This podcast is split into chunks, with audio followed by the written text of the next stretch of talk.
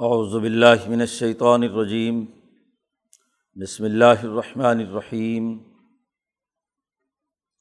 قل للذین کفروا ان ينتهوا یغفر لهم ما قد سلف وإن يعودوا فقد مضت سنت الاولین۔ وقاتلوہم حتیٰ لا تکون فتنہ۔ و یقون الدین کلہ للہ۔ فعین تہو فعن اللہ بما عملون بصیر وعین طول فعلم ان اللہ مولاکم نعم المولا و نعم النصیر وعلم انما غنم تم منشعین فن اللّہ خمصہ ولرسول ولز القربہ ولیطامہ ولمساکین وبن الصبیل ان کن تم آمن تم بلّہ وما انضلنا علا ابدینہ یوم الفرقان یوم التقل جمعان و اللہ علاء کلشی ان قدیر از ان تم بالعدوت دنیا وہم بالعدوت القصوہ ورقب اسفل امن کم ولو طواعت تم لختلف تم فلمی عاد ولا کلی یکضی اللہ امراً کان مفعولہ لیاہلی کا من حلا کا امبینہ تم و یاحیہ من حیہ امبینہ و ان اللہ سمیع علیم از یوری کہم اللہ فی منامی کا کلیلہ ولو ورا کہم کثیر الفشل تم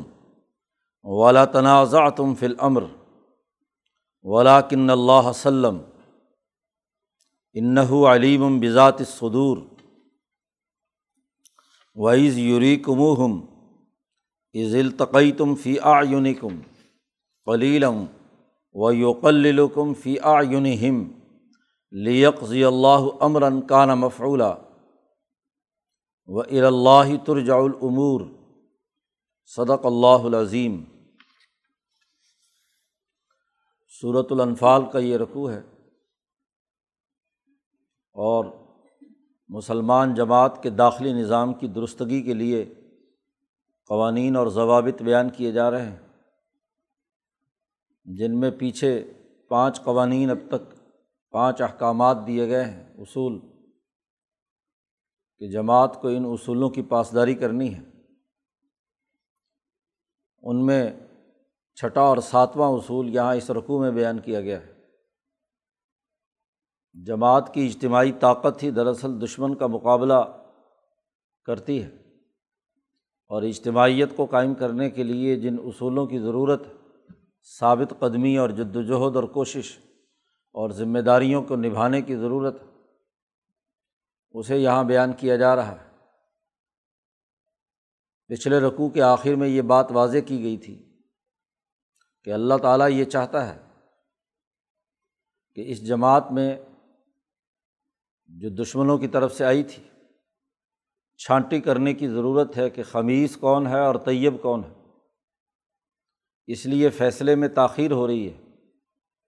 وقت لگ رہا ہے، ورنہ تو پورے کے پورے ہزار پر عذاب آئے اور سب کے سب ختم ہو جائیں۔ تو جو اللہ کا ڈر اور تقوا سے قلب کے اندر فرقان اور نورانیت پیدا ہے۔ اس کی سمجھداری یہ ہے کہ فرق و امتیاز کیا جائے۔ لوگوں میں کہ کون ہے جس کی طبیعت کے اندر خباصت داخل ہے۔ وہ انسانیت دشمنی اس کے اندر کوٹ کوٹ کر بھری ہوئی ہے۔ فساد مچاتا ہے، قتل و غارت گری کرتا ہے۔ ظلم اور نا انصافی کا ساتھ دیتا ہے۔ خبیص وہی ہے۔ جس کے اندر انسانیت کو نقصان پہنچانے کا مرض ہوتا ہے۔ اللہ دین ین قزون عہد اللہ ممباد میساکی و یکتاون ما امر اللہ بہی یو صلاح و یوف صدون فلعرض معاہدات توڑتے ہیں۔ انسانی رشتوں کا احترام نہیں کرتے اور فساد مچاتے ہیں۔ یہ خبیص ہیں اور وہ لوگ جو طیب اور پاکیزہ ہیں۔ وہ وہ ہیں جو اس کے بالکل برعکس معاہدات کی پاسداری کرتے ہیں، انسانی رشتوں کا احترام کرتے ہیں اور سوسائٹی میں فساد کے بجائے اصلاح اور درستگی کے لیے جد وجہد اور کوشش کرتے ہیں۔ اب یہاں وارننگ دی جا رہی ہے ان لوگوں کو اس رقوع کے آغاز میں کہ کل آپ کہہ دیجیے للدین کفر ہو ان کافروں کو کہ اگر وہ بعض آ جائیں اپنی ان خباستوں سے، اپنی ان خرابیوں سے، گمراہیوں سے، انسان دشمنی اور ظلم کے نظام سے، تو یو فرلحم ماقت صلف پہلے جو جرائم ہو چکے ہیں، غلطیاں ان سے ہو چکی ہیں، ان کو معاف کر دیا جائے گا۔ اس جماعت میں نیک اور بد سب لوگ ہیں۔ بعد میں جن کو مسلمان ہونا ہے، وہ اگر بعض آ جائیں طبیعت کے اندر سلامتی کسی درجے میں ہے اور اپنے پچھلے گناہوں کی معافی مانگے، توبہ کریں اور آئندہ اس بات کی یقین دہانی کرائیں کہ وہ کسی بھی قسم کا غلط اقدام نہیں کریں گے تو پچھلی باتیں معاف ہو جائیں گی۔ ان الحسنات یوزہبن سیات امام شاہ ولی اللہ فرماتے ہیں کہ جب انسان اعمال کا ایک سلسلہ شروع کرتا ہے تو ایک زنجیر بنتی چلی جاتی ہے۔ ہر ایک برا عمل اگلے برا عمل کے لیے سبب بننا شروع ہو جاتا ہے۔ تو جیسے زنجیر کی کڑیاں ایک کڑی کے بعد دوسری کڑی، تو یہ سلسلہ چلتا رہتا ہے۔ ہاں اس پورے سلسلے کو توڑ کر نیا سلسلہ جوڑا جائے تو پھر کیا ہے؟ درستگی ہو سکتی ہے۔ ایک آدمی کسی اچھے اور طاقتور عمل سے پرانے سلسلے کو توڑ دے تو پرانا سلسلہ سرے سے فنا ہو جاتا ہے۔ اب ایک آدمی نے ایمان اختیار کیا، ایمان اتنا زوردار عمل ہے۔ اللہ کی وحدانیت پر یقین کیا، جماعت کی اجتماعیت کو قبول کیا، رسول اللہ صلی اللہ علیہ وسلم کے احکامات کی فرما برداری کا اقرار کیا۔ تو اتنا طاقتور عمل ہے کہ پچھلے تمام اعمال کا جو سلسلہ چلا آ رہا ہوتا ہے وہ سب ڈیلیٹ ہو جاتا ہے۔ وہ سب کا سب کم از کم یو فرلحم ان پر پردہ پڑ جاتا ہے۔ وہ نظروں سے غائب ہو جاتا ہے اسکرین پر نظر نہیں آئے گا۔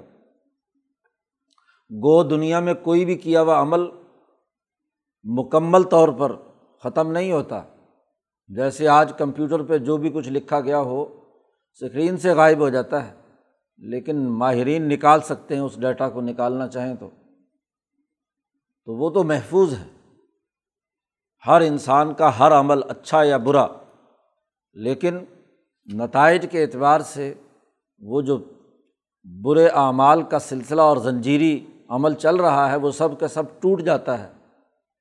تو یہ اگر بعض آ جائیں اور اس اجتماعیت کو قبول کر لیں تو یو فرلحم ماقت صلف جو کچھ پہلے یہ کر چکے ہیں، اس کو معاف کر دیا جائے گا۔ لیکن وہیں یعود اگر دوبارہ یہ حرکت کریں، غزوہ بدر میں جو تنبی ہوئی ہے، ان میں وہ لوگ جو واپس لوٹ کر گئے ہیں مکہ والے، ان میں جو سلامتی کی طبیعت رکھنے والے لوگ ہیں، وہ غور و فکر کریں، ان کو دعوت دی جا رہی ہے۔ سوچیں کہ پرانا سلسلہ جاری رکھنا ہے، اس کے نتائج تو سامنے آ گئے، سوائے حسرت اور ندامت کی اور کچھ نہیں۔ لہٰذا اس سلسلے کو توڑو تو پچھلی تمام غلطیاں معاف ہو سکتی ہیں۔ لیکن وہیں یعود اور اگر دوبارہ حرکت کریں، جیسا کہ عہد کے موقع پر کی، تو فقط مذہب سنت الاولین۔ تو یاد رکھو، جو پہلے لوگوں کا حشر ہوا ہے، اسی طرح حشر ہوگا۔ یا جیسے پہلے غزوہ بدر میں، جو تمہارے ساتھ معاملہ ہوا ہے کہ تمہاری بڑی طاقت توڑ دی گئی۔ تو جو بچی کھچی طاقت ہے وہ اگلے مرحلے میں کیا ہے؟ توڑ دی جائے گی۔ سنت الاولین میں پہلے جتنے بھی امبیا گزرے ہیں، ان کی جد وجہد میں ان کی کامیابی اور کفر اور ظلم والوں کی ناکامی ہے۔ ایسے ہی ان اولین میں ایک نیا اضافہ ابھی غزوہ بدر کے موقع پر ہوا ہے۔ تو اس لیے بعض آ جاؤ تو زیادہ بہتر ہے۔ اور اگر بعض نہیں آتے تو دوبارہ تمہارے مقابلے پر وہی کام ہوگا۔ اگر یہ باز نہ آئیں اور دوبارہ یہی حرکت کریں تو مسلمان جماعت کے لیے کیا اصول ہے؟ تو یہ چھٹا اصول یہاں بیان کیا کہ وقاتلو ہم ان سے کتال کرو۔ جماعت کا ہدف فتنے کا خاتمہ ہے۔ کتال کرو ان سے، حتیٰ لاتکون فتنہ۔ یہاں تک کہ فتنہ اور فساد نہ رہے۔ فتنے کا خاتمہ کرنا، انسانی سوسائٹی میں ظلم نا انصافی اور ایک دوسرے کے حقوق توڑنا، معاہدات کی خلاف ورزی کرنا، فساد مچانا، اس فتنے کے خاتمے کے لیے یہ دین آیا ہے۔ مسلمان جماعت کے سامنے یہ ہدف رہے، ان کے کسی فعل اور عمل سے سوسائٹی میں فتنہ پیدا نہ ہو، انتشار پیدا نہ ہو، انسانی حقوق نہ ٹوٹیں۔ بتال بھی اس لیے ہے، کسی انتقام کے لیے نہیں، کسی محض کسی دوسرے کو نیچا دکھانا نہیں۔ بات یہ ہے کہ فتنہ اور فساد کا خاتمہ ہے۔ اس لیے قرآن حکیم نے پیچھے کہا تھا کہ ولفتنا تو اشد من القتل۔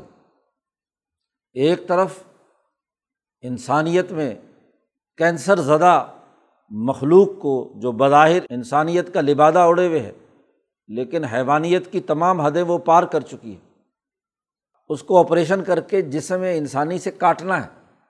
پتال کا مقصد تو جسم انسانی میں جو خرابیاں پیدا ہونے کا اندیشہ ہے، ایسے ظالم اور فاصد لوگوں کے ذریعے سے۔ تو اس کو جسم انسانی سے علیحدہ کر کے باقی جسم کی حفاظت تو فتنے کا خاتمہ ہے۔ کتال کا مقصد فتنہ پیدا کرنا نہیں ہے۔ انسان کو قتل کرنا فی ذاتی ہی اس میں کوئی حسن نہیں ہے۔ اس میں کوئی خوبی کی بات نہیں ہے۔ انسانیت کی بقا کی جنگ ہے۔ لیکن ایسے موقع پر جب انسان بظاہر انسانی شکل میں ہو، لیکن حقیقت میں وہ درندہ ہو۔ اس لیے شاہ صاحب بار بار جو دشمن قوتوں کی نشاندہی کرتے ہوئے دو جملے استعمال کرتے ہیں، انفس صبعیہ یا انفس شہویہ۔ وہ جن پر شہوت کا غلبہ ہے، خواہشات کا غلبہ ہے۔ جانور بنے پھرتے ہیں۔ ہر وقت وہ اپنی خواہشات اور شہوات میں ڈوبے ہوئے ہیں۔ ایک وہ طبیعتیں ہوتی ہیں جو ان لذتوں اور خواہشات اور شہوات کے لیے انسانی حقوق توڑتی ہیں۔ رشتے ختم کرتی ہیں، ان کا احترام ختم ہو جاتا ہے۔ اور دوسرے وہ جو جابر اور ظالم قسم کی جن کی حیوانیت بہت زیادہ طاقتور ہوتی ہے، تو وہ درندہ صفت ہوتے ہیں۔ بس چیر پھاڑ کر کھا جائیں۔ شہوات تو ان میں نہیں ہوتی یا کم درجے کی ہوتی ہیں، لیکن انسانیت کو چیر پھاڑ کر کھانے کا عمل شیر کی طرح، درندے کی طرح ان کا کردار ہوتا ہے۔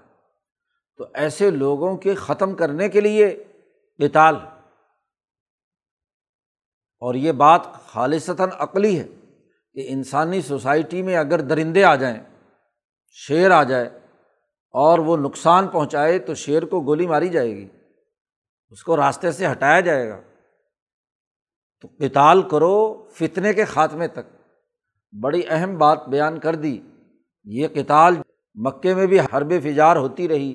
جنگوں کے مقاصد محض انتقام تھا۔ محض قبیلائی تعصب تھا، محض انفرادی تقاضے تھے، ظلم و ستم کا ماحول تھا۔ تو یہ کتال جو ہے، اس کا مقصد ان میں سے کوئی بھی نہیں ہے۔ یہ انسانی بقا کے لیے ہے، انسانیت میں فتنہ فساد کے خاتمے کے لیے ہے۔ تو مسلمان جماعت کے سامنے یہ اصول رہنا چاہیے کہ وہ فتنہ اور فساد کے خاتمے کے لیے کتال کرے۔ اگر ان کے کسی ایسے عمل سے کہ بظاہر کتال کا ہو لیکن فتنہ پیدا ہوتا ہے، انتشار پیدا ہوتا ہے، انسانیت کو نقصان پہنچتا ہے، تو وہ کتال فی سبیل اللہ نہیں ہے۔ وہ تو کسی عصبیت اور کسی قبیلائی ہاں جی انتقام کے نت، کے نتیجے میں وجود میں آیا ہے، تو وہ عمل درست نہیں ہے۔ تو مقصد متعین کر دیا، جماعت کو یہ اصول پیش نظر رہنا چاہیے۔ ایک تو فتنے کا خاتمہ ہے۔ اور دوسرا یہ کہ کل انسانیت کی بھلائی کے لیے اللہ نے جو دین دیا ہے، سسٹم دیا ہے، اس کا غلبہ ہے۔ وہ یقون دین کل پورا کا پورا دین نظام اللہ کے احکامات پر مشتمل جو بنیادی سسٹم ہے، وہ پورا کا پورا دین غالب ہو جائے، اللہ کے لیے ہو جائے۔ ہر سسٹم کسی نہ کسی حکم اور آڈر کے تحت چلتا ہے۔ تو اللہ کا آڈر غالب ہو جائے۔ اس لیے حضرت نے یہاں شیخ الہند نے ترجمہ کیا دین کا حکم کہ پورا کا پورا حکم اللہ کا ہو جائے۔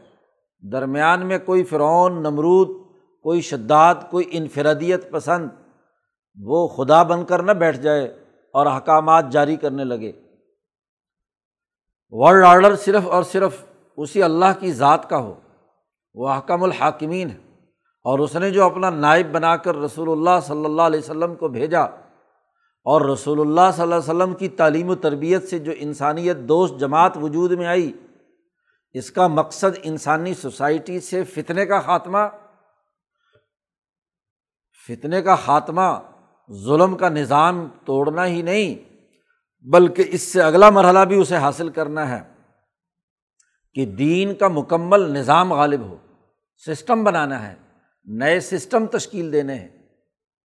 حضور اقدس صلی اللہ علیہ وسلم نے آ کر پرانی سیاست بدل دی، معیشت بدل دی، تجارت بدل دی، پورا ماحول بدل کر دین کے غلبے کا نظام قائم کر دیا۔ یقونا کا آتف پیچھے ہو رہا ہے۔ قاتلوہم، ان سے قتال کرو، حتیٰ یہاں تک کہ فتنہ ختم ہو جائے اور دین صرف اور صرف اللہ کا ہو جائے۔ ایک چیز کی نفی کی ہے لاتکون اور ایک چیز کی اس کا اس بات کیا ہے یقون پرانی عمارت ڈھا دی جائے، فتنہ اور فساد اور ظلم کا پورا نظام توڑ دیا جائے، اور اس کی جگہ پر دین کا عملی نظام غالب کر دیا جائے۔ لیوز ہرہو دینی کل ہی کہ اس کو تمام ادیان پر غالب کرنے کے لیے ہم نے یہ بھیجا ہے۔ تو جماعت کے سامنے یہ بنیادی اثاثی اصول رہے۔ کہ اسے فتنہ اور فساد کا خاتمہ کرنا ہے اور غلبہ دین دین کا نظام قائم کرنا ہے اور دین صرف اور صرف اللہ کا، دین حق، اس کو غالب کرنا ہے۔ تمام تر اقدامات، ان کی تعلیم، ان کی تربیت، ان کی سیاست، ان کی معیشت، ان کے معاشرت، ان کے تمام پہلو اس ایک مقصد کو سامنے لیے ہوئے ہوں کہ سوسائٹی میں فتنہ کا فتنے کا خاتمہ ہو، ظلم کے نظام کا خاتمہ ہو اور عدل و انصاف کے نظام کا غلبہ ہو۔ جماعت کے سامنے یہ اصول اور ضابطہ رہنا چاہیے۔ فائن تہو اور اگر وہ لوگ بعض آ جائیں اور اس بنیادی اثاثی اصول کو تسلیم کر لیں، تو فعن اللہ بما یا ملون بصیر تو بے شک اللہ پاک جو بھی وہ عمل کریں گے، ان کو دیکھ رہا ہے۔ نگرانی کر رہا ہے کہ کیا انہوں نے واقعتاً فتنہ چھوڑ کر اللہ کے احکامات کو اور انسانیت کی خدمت کو اپنا مقصد بنا لیا ہے؟ اس کی نگرانی ہوگی، کیونکہ محض دعوے سے بات نہیں چلے گی۔ حاصب الناس و رکھو یقول و آمنا و حملہ یفتنون۔ محض ایمان کا اظہار کرنا کافی نہیں ہے۔ ان کی آزمائش ہوگی، ان کی نگرانی ہوگی۔ اللہ تعالیٰ جاننا چاہتا ہے فلاں عالم اللہ اللہ صدق ولا عالم القاظبین اللہ ضرور جاننا چاہتا ہے کہ کون سچے ہیں اور کون جھوٹے ہیں۔ وہ ان طول اور اگر وہ بعض نہیں آتے، نہیں مانتے، روگردانی کرتے ہیں اس بنیادی مقصد سے، تو فعالم تو اچھی طرح جان لو کہ جو اللہ کے دین کے غلبے کے لیے کام کر رہا ہے انسانی معاشرے میں فتنہ اور فساد کے خاتمے کے لیے جد وجہد اور کوشش کر رہا ہے۔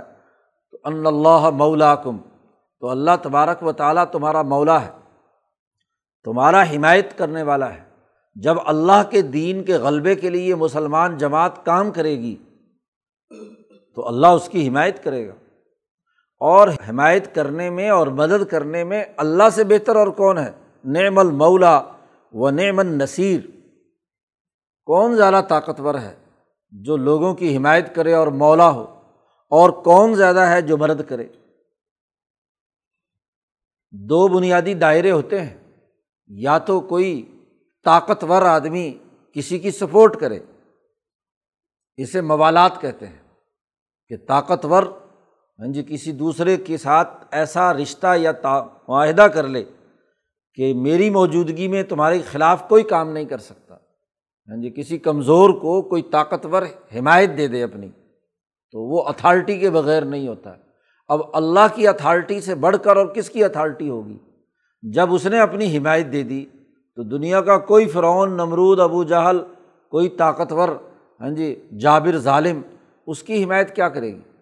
اور دوسرا طریقہ یہ ہوتا ہے کہ اگر کوئی اتھارٹی حمایت نہ کرے، طاقت نہ ہو تو عوامی ہجوم مل کر ایک دوسرے کے ساتھ مدد کر کے، نصرت کر کے کسی آدمی کو چھڑا کر لے جائے عموم میں بلوا ہو جائے، کوئی ظلم کر رہا ہے، تو اگر کوئی طاقتور اس کی حمایت میں نہیں آتا تو دوسری شکل کیا ہوتی ہے؟ نصرت کی، کہ عوام کا اتنا اجتماع ہو جائے کہ سب مل جل کر، کمزور مل کر اپنی طاقت اور قوت سے اس کمزور آدمی کو جس پر ظلم ہو رہا ہے اس کو چھڑا کر لے جائیں، یہ نصرت کہلاتی ہے۔ تو دو ہی راستے ہیں انسان کی بقا کے۔ یا کوئی طاقتور تحفظ دے اور یا کمزور لوگ ہوں، وہ مل کر کیا ہے، کام کریں۔ تو دونوں صورتوں میں اللہ تعالیٰ بہت ہی اچھا مولا ہے، بہت ہی اچھا حمایتی ہے۔ اور اگر نصرت کی بات آئے تو نصرت کرنے والوں میں بھی سب سے زیادہ طاقتور ہے۔ اس کی نصرت بھی کیا ہے؟ باقی لوگوں کی طاقتوں اور قوتوں سے جو یہاں کائنات کی تکوینی قوتیں ہیں۔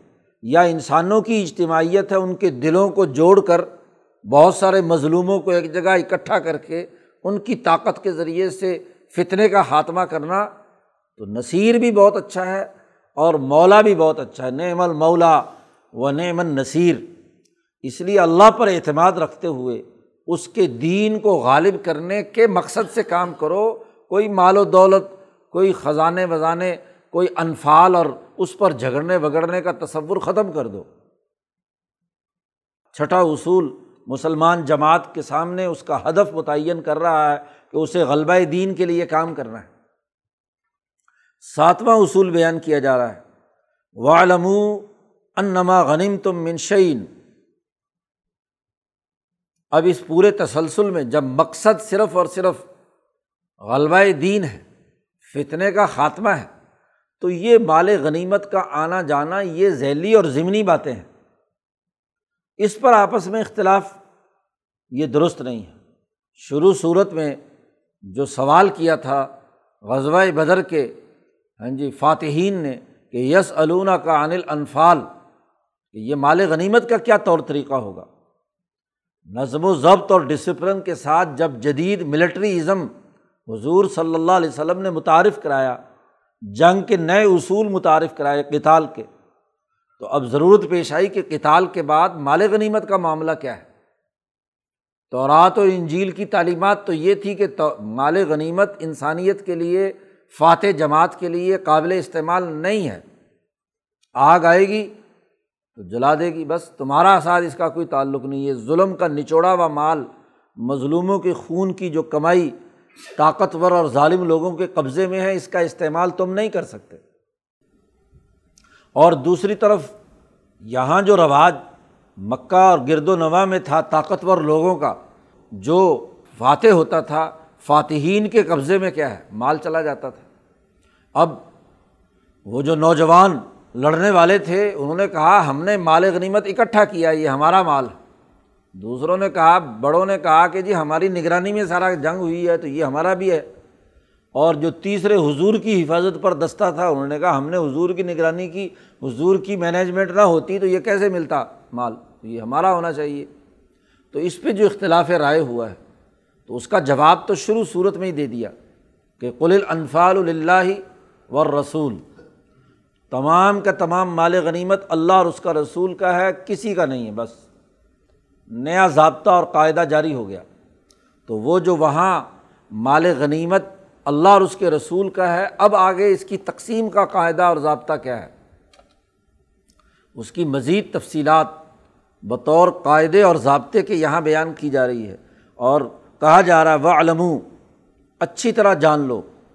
علمی طور پر تمہارے دماغ میں یہ بات راسک ہو جانی چاہیے، معلوم رہنی چاہیے کہ انما غنیم تم من شعی ان تم نے جو کوئی چیز معمولی سے معمولی چیز بھی غنیمت میں تمہیں پائی ہے، تمہیں ملی ہے، تو ہر چیز کو جمع کرو ایک جگہ، پورا مال غنیمت۔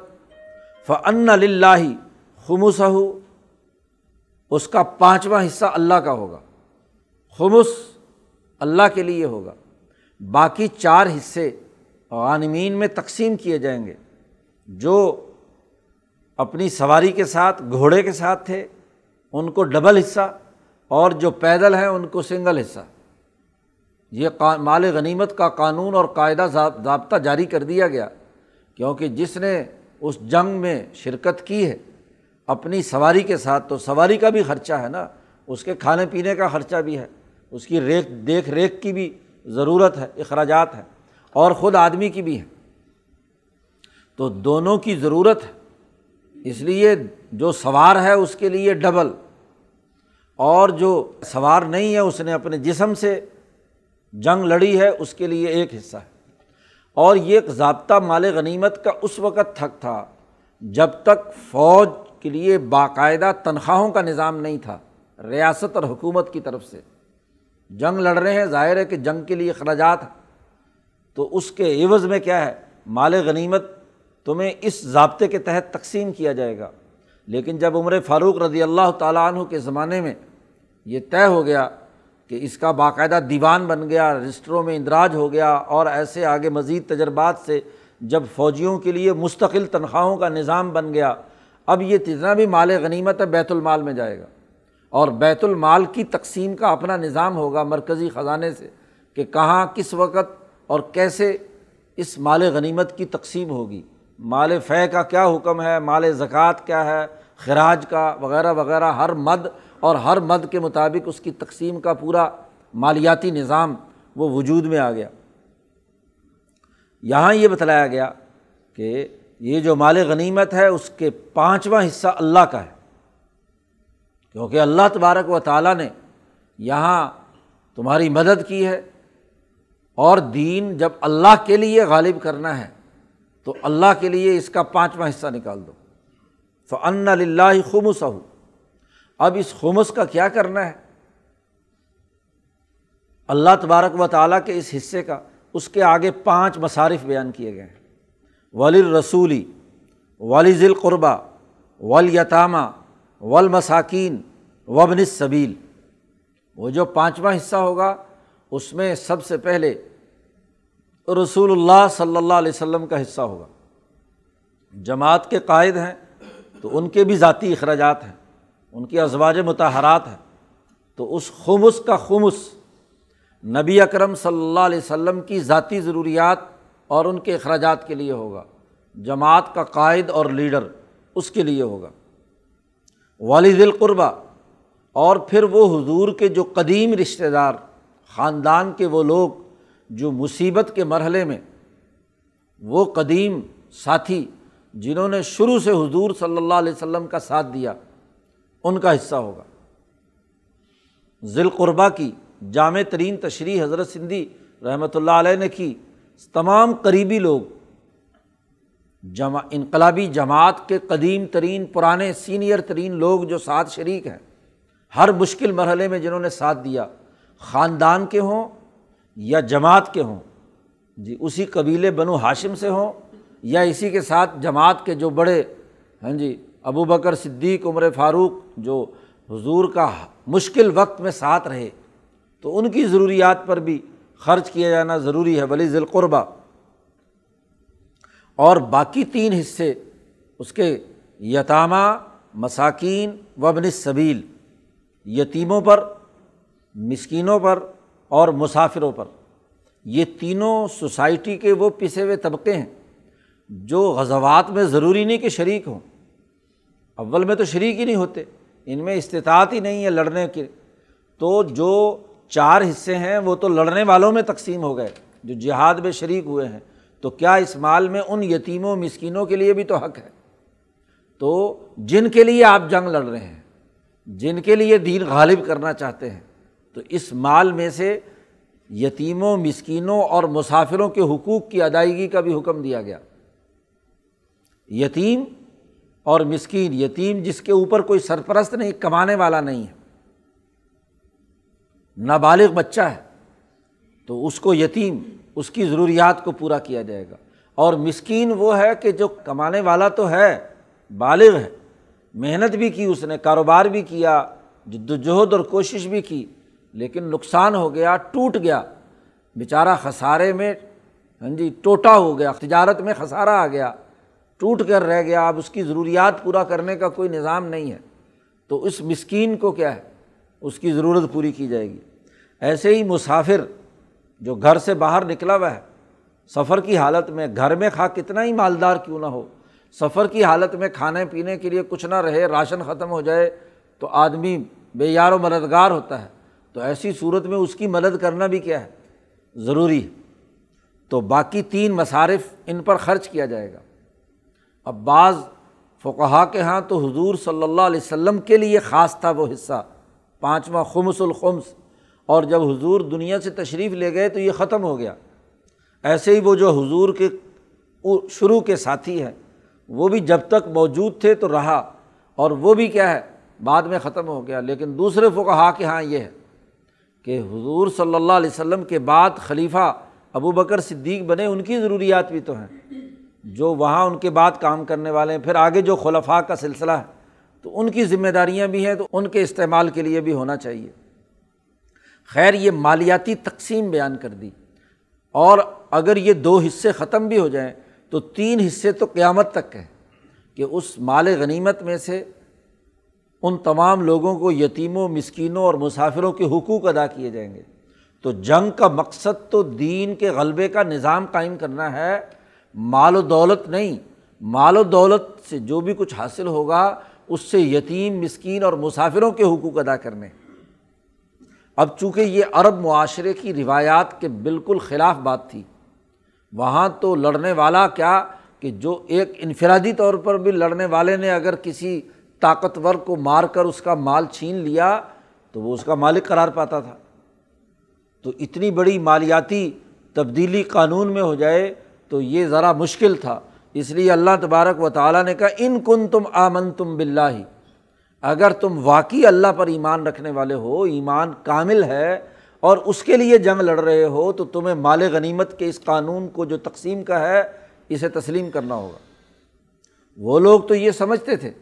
کہ جو سوسائٹی میں یتیم اور مسکین ہے چونکہ وہ کوئی محنت اور مشقت نہیں کرتے، اس لیے ان کا کیا حق ہے؟ جیسا کہ پیچھے صورت النساء میں گزرا کہ عورتوں اور جو کمزور بچے جن کا سرپرست فوت ہو جاتے تھے، تو وہاں طاقتور لوگ ان کا مال ہڑپ کر لیتے تھے۔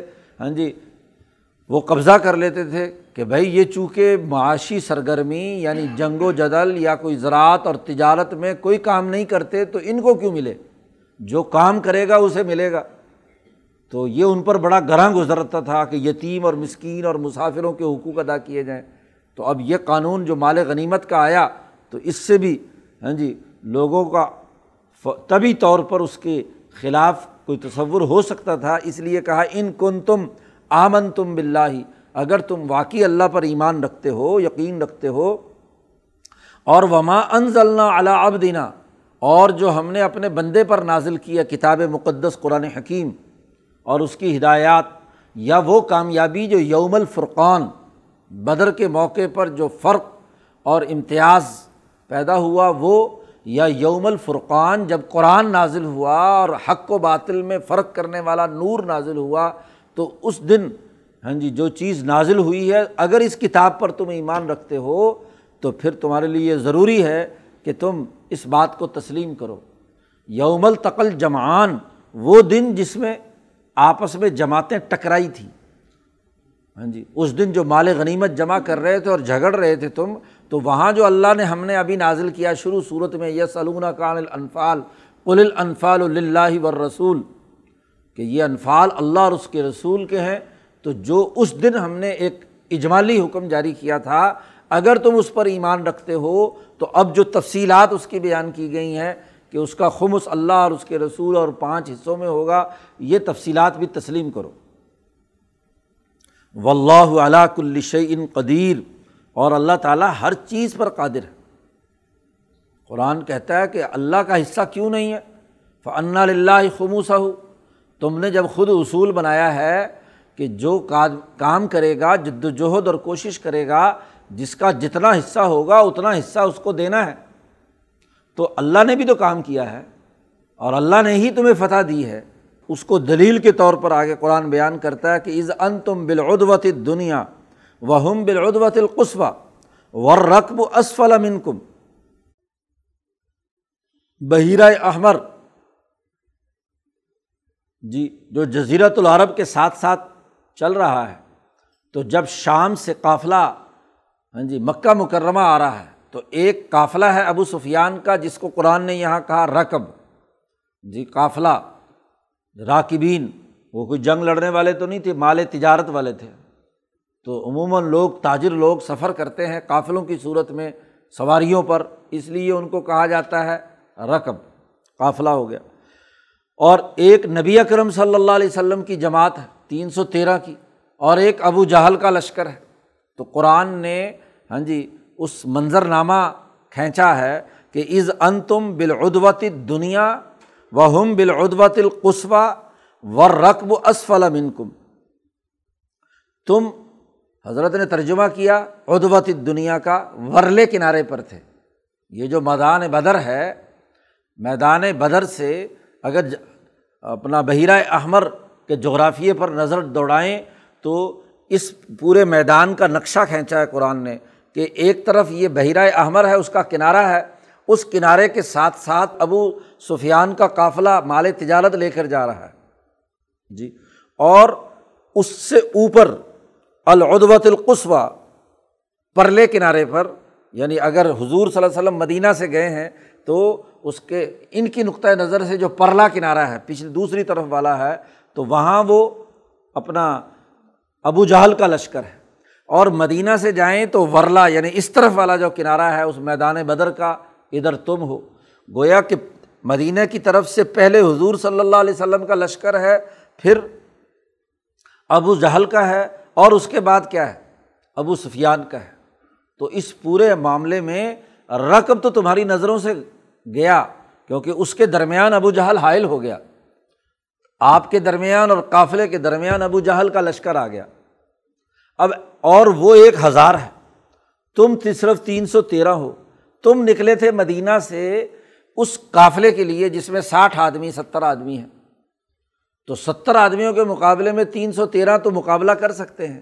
لیکن درمیان میں جب اتنی بڑی طاقت ہزار آدمیوں کی آ گئی، تو اب اس پورے معاملے میں اللہ کی اگر مدد تمہارے ساتھ نہ ہوتی تو تم کبھی کامیاب نہیں ہو سکتے تھے، تو جب اللہ نے تمہیں کامیابی دی ہے، تو اللہ کا پانچواں حصہ کیوں نہیں ہونا چاہیے؟ ان تم بالعدوت دنیا جب تم تھے ورلے کنارے پر، اس طرف والا کنارہ مدینہ مدینہ سے جاتے ہوئے وہ بالعدوت القصوہ اور وہ پرلے کنارے پر تھے، اور ور رقب اسفلا من کم اور قافلہ تم سے نیچے تھا بحیر احمر کی طرف، ولو طواعت تم پھر ایک اور بات پر بھی غور و فکر کی دعوت دی کہ یہ سارا جو منظر نامہ بنا، یہ اللہ نے کر، تمہارے لیے کرایا۔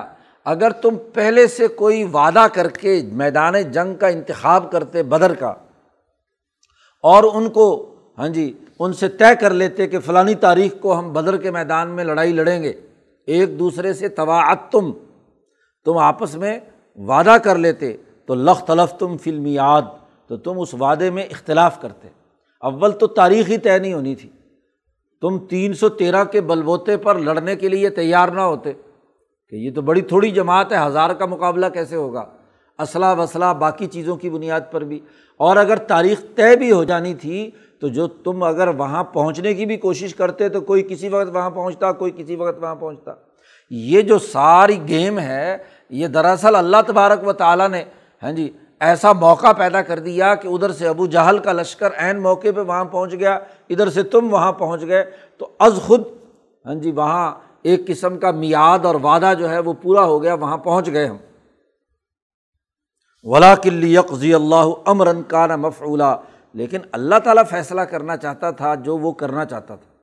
اللہ نے جب قضا جاری کی، ایک کام جو اللہ نے طے کر لیا تھا کہ اس موقع پر اب ان کی ظالموں کی طاقت اور قوت کا خاتمہ کرنا ہے، تو اس کے لیے اللہ نے وہ تمام اسباب مہیا کیے جہاں یہ پورا کا پورا میدان جنگ سجا۔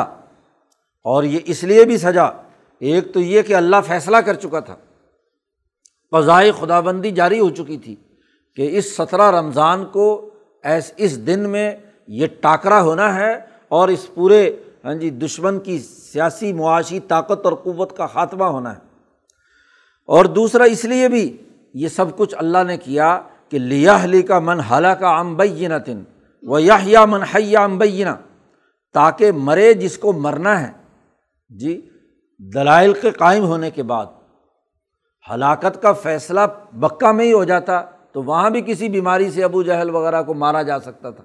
لیکن نہیں تمام تر حجتیں قائم ہونے، تیرہ سال کی مسلسل دعوت، اور پھر اس کے بعد اس مدینے میں آ کر بھی حجت قائم کرنے کے تمام جتنے بھی ممکنہ پہلو تھے، ان تمام کو استعمال کرنے کے بعد اب جو ہلاک ہونا چاہتا ہے، حجت کے بعد ہلاک ہو۔ کوئی اس کے پاس دلیل باقی نہ رہے، نہ عقلی نہ نقلی۔ اور وہ یا منحیا امبینہ اور جو زندہ رہے تو وہ بھی دلائل اور حجت کے قائم ہونے کے بعد ہو اس کے پاس بھی دلائل ہوں بینہ ہو شہادتیں اور گواہیاں ہوں۔ حجت قائم ہو جائے اس کے سامنے بھی۔ عقل و شعور کا دائرہ جو ہے وسیع ہو جائے۔ امام شاہ ولی اللہ نے اسی کو حجت اللہ کے بنیادی علوم، علم اسرار دین کے ثبوت کے لیے پیش کیا ہے کہ جو آدمی زندہ رہے، وہ اعلیٰ بینت مر رب ہی ہاں جی وہ اللہ کے دلائل اور اس کی حجت پر قائم ہو کر کیا ہے؟ کردار ادا کرنے والا ہو، محض اندھی تقلید کی بنیاد پر نہیں، عقل و شعور کی بنیاد پر ہو۔ تو جو ہلاک ہوں، وہ حجت، دلائل اور عقل و شعور کے تمام تر راستوں کو بند کرنے کے نتیجے میں تباہ و برباد ہوں۔ اور جو زندہ رہیں، وہ اپنے عقل و شعور، دل و دماغ کو کھول کر اور عقل کا اس پورا پورا استعمال کر کے سمجھ کر دین کے غلبے کی جد وجہد اور کوشش کے لیے کردار ادا کریں۔ وہ ان اللہ اللہ سمیع علیم بے شک اللہ تعالیٰ اچھی طرح سننے والا ہے اور جاننے والا ہے۔ پھر اللہ کے لیے کیوں نہیں پانچواں حصہ ہونا چاہیے مال غنیمت میں سے؟ سارا کام یہ جو جنگی میدان ہے، یہ اللہ نے سجایا۔ اور پھر اسی کے ساتھ ساتھ جب تمہارا ٹاکرا ہوا، تو ایک طرف ایک ہزار آدمی ہو، ایک طرف تین سو تیرہ آدمی ہو، تو دوسرے کو دیکھ کر مسلمان مروب ہونے تھے کہ ایک ہزار سے ہمارا مقابلہ ہونا ہے۔ خوف زدگی پیدا ہونی تھی۔ ایسے ہی ان کے دماغ میں یہ اگر آ جائے کہ یہ تو صرف تین سو تیرہ ہے، ابھی ہم ان کو گاجر مولی کی طرح کاٹ کر پھینک دیں گے۔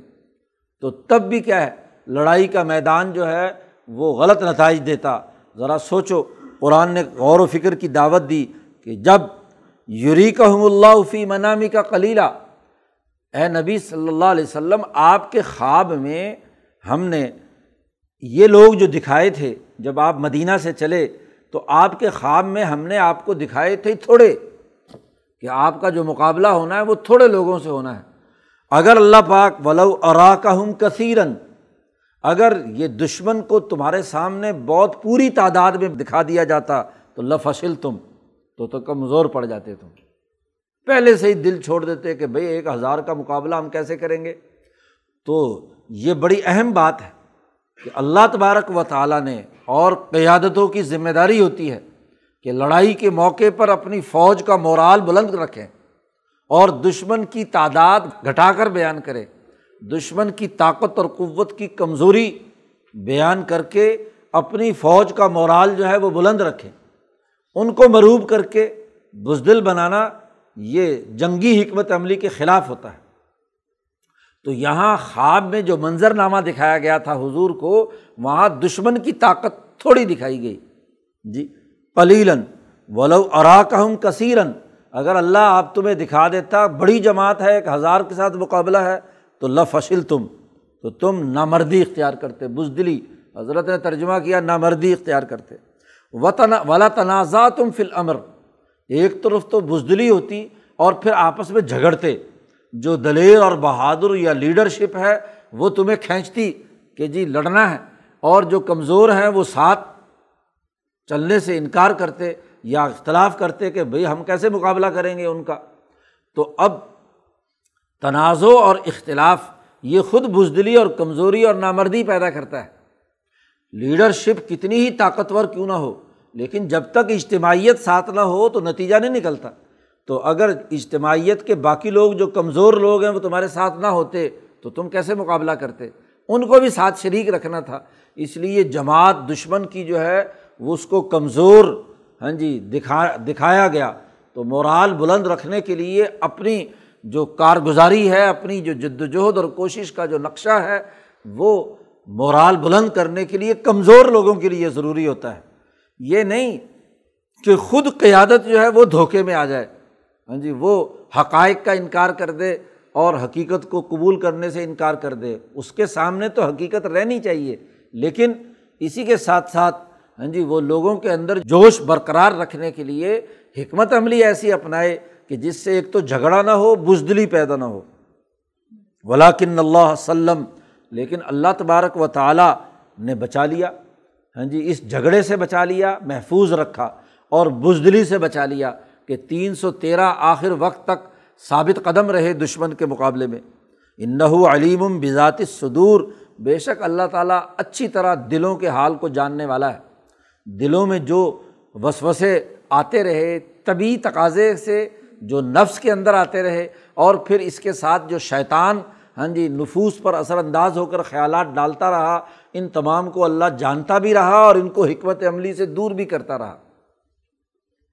تو جب مورال تمہارا بلند رکھا اللہ نے اور دشمن کو تھوڑا دکھایا، تو پھر اللہ تبارک و تعالیٰ خمس اللہ کیوں نہیں ہوگا؟ اللہ کے لیے پانچواں حصہ مال غنیمت کے اندر کیوں نہیں ہوگا؟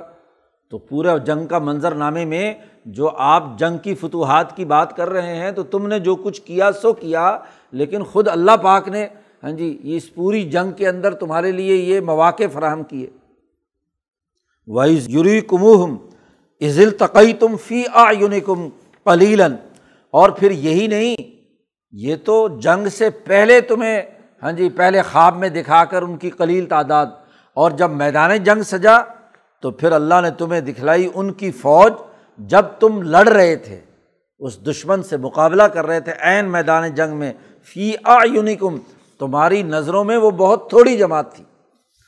اور وہ یقلکم فی آ یونیم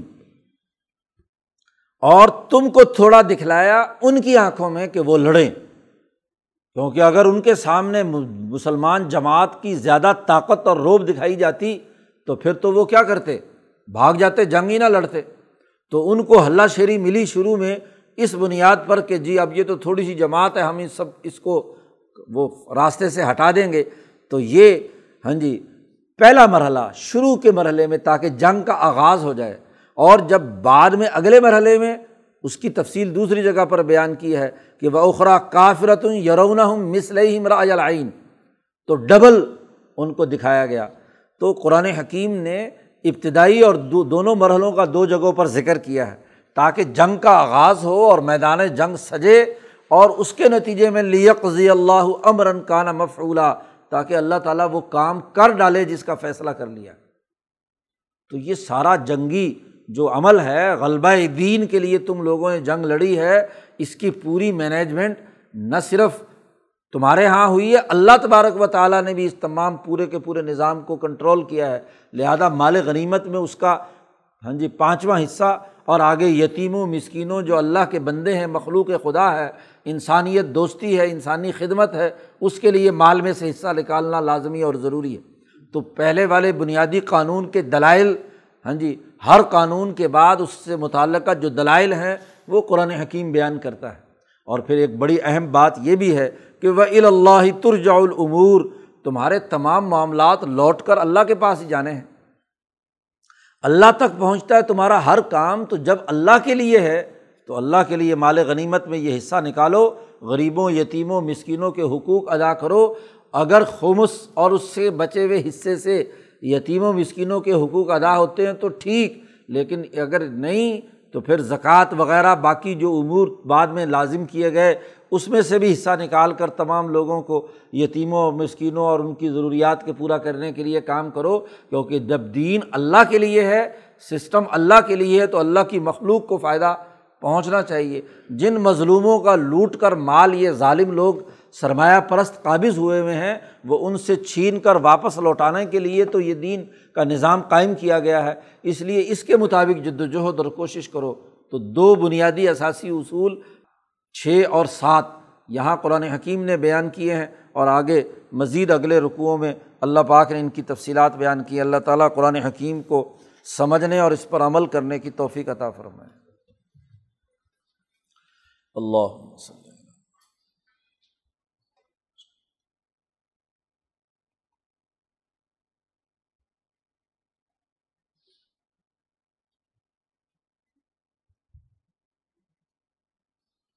اجمعین